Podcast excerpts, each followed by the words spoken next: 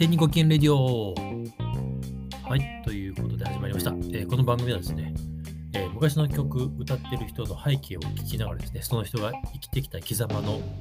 新しい気づきを、えー我々の今後の生き方のヒントに、えー気づき上げるという番組なんですけども、で、本日はですね、えお待たせしました。吉川浩司でございますね。吉川浩司さん。あの、本当に私もこれ、この人憧れておりましてですね。まあ、昔からずっとの憧れておるんですけども、どうでしょう？今でも1週間に1回、吉川浩司の昔の曲を聴いてるのって私ぐらいなんじゃないかっていうぐらい本当に好きでですね。で、あとあの、この吉川浩司さんですね、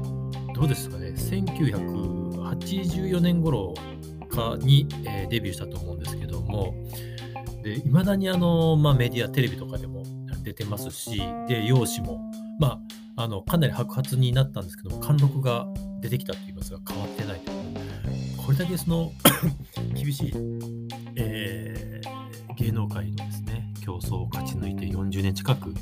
やっているのもやっぱりすごいな、何か残ってるんだろうなっていうのはすごく感じられますけども、で、この吉川さんで言いますとですね、どうしてもあのいかつい顔と、あとオールバックのイメージがあるんですけど、実は、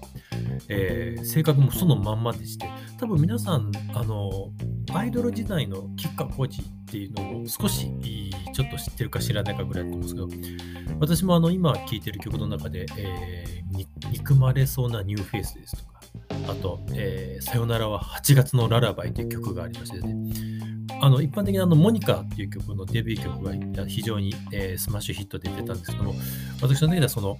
えーさよならは8月のララバイをぜひ、えー一押ししたいんですけども、で、吉川浩司さん、あの本当に喧嘩が強くてですね、で、あのいろんなところであの喧嘩沙汰の、えー事件を、えーしておりまして、確か、えー元プロのボクサー相手になんか鼻をへし折ったですとかですね、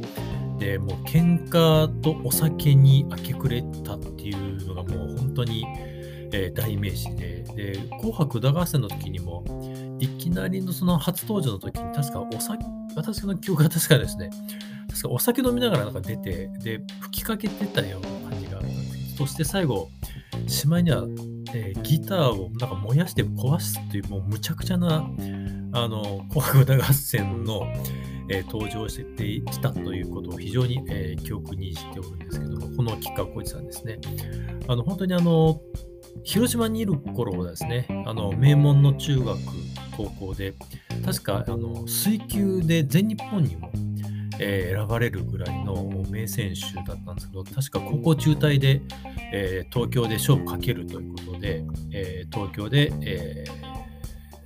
まあ、鍋プロに入ってですね、えデビューをしたという、まあ、その入り方のそのいかつさもものすごいんですけども、これもぜひですね、ちょっと、えーいろんな記事で、ウェブサイトで見ていただきたいんですけども、本当に社長に直談判したり、もう自分のやりたいことをもうとにかく訴える。で、あと自分がその引き連れた仲間たちを大切にするっていうんですかね。で、えーあと自分が立ち上げた会社を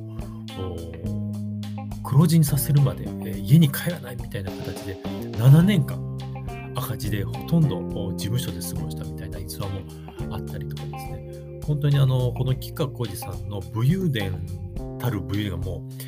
うありすぎてですね、このとても このエピソードの中では語り尽くせれないぐらいあるんで、ぜひ、えー見ていただきたいんですけども、あの本当にあの吉川浩司さんの、えー歌声といいますか、あまあ、センスもやっぱり非常にあるということと、やはりあの誰からもあの好かれると言いますか、本当にいい人というよりもですね、筋が通ったあー男の中の男っていうんですかね、っていうことを私非常に感じておりまして、本当にあの将来的に私がどんどんどんどん、えー年を取れた時にこの吉川浩司さんに近づいていってるかどうかっていうのがですね、非常に、えー自分の中の目標としてあるんですけども、この吉川浩司さんのですね、この生き様をですね、えーずっと考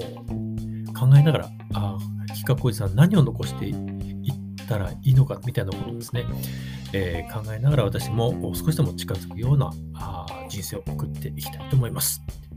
では今日は以上になります。ありがとうございました。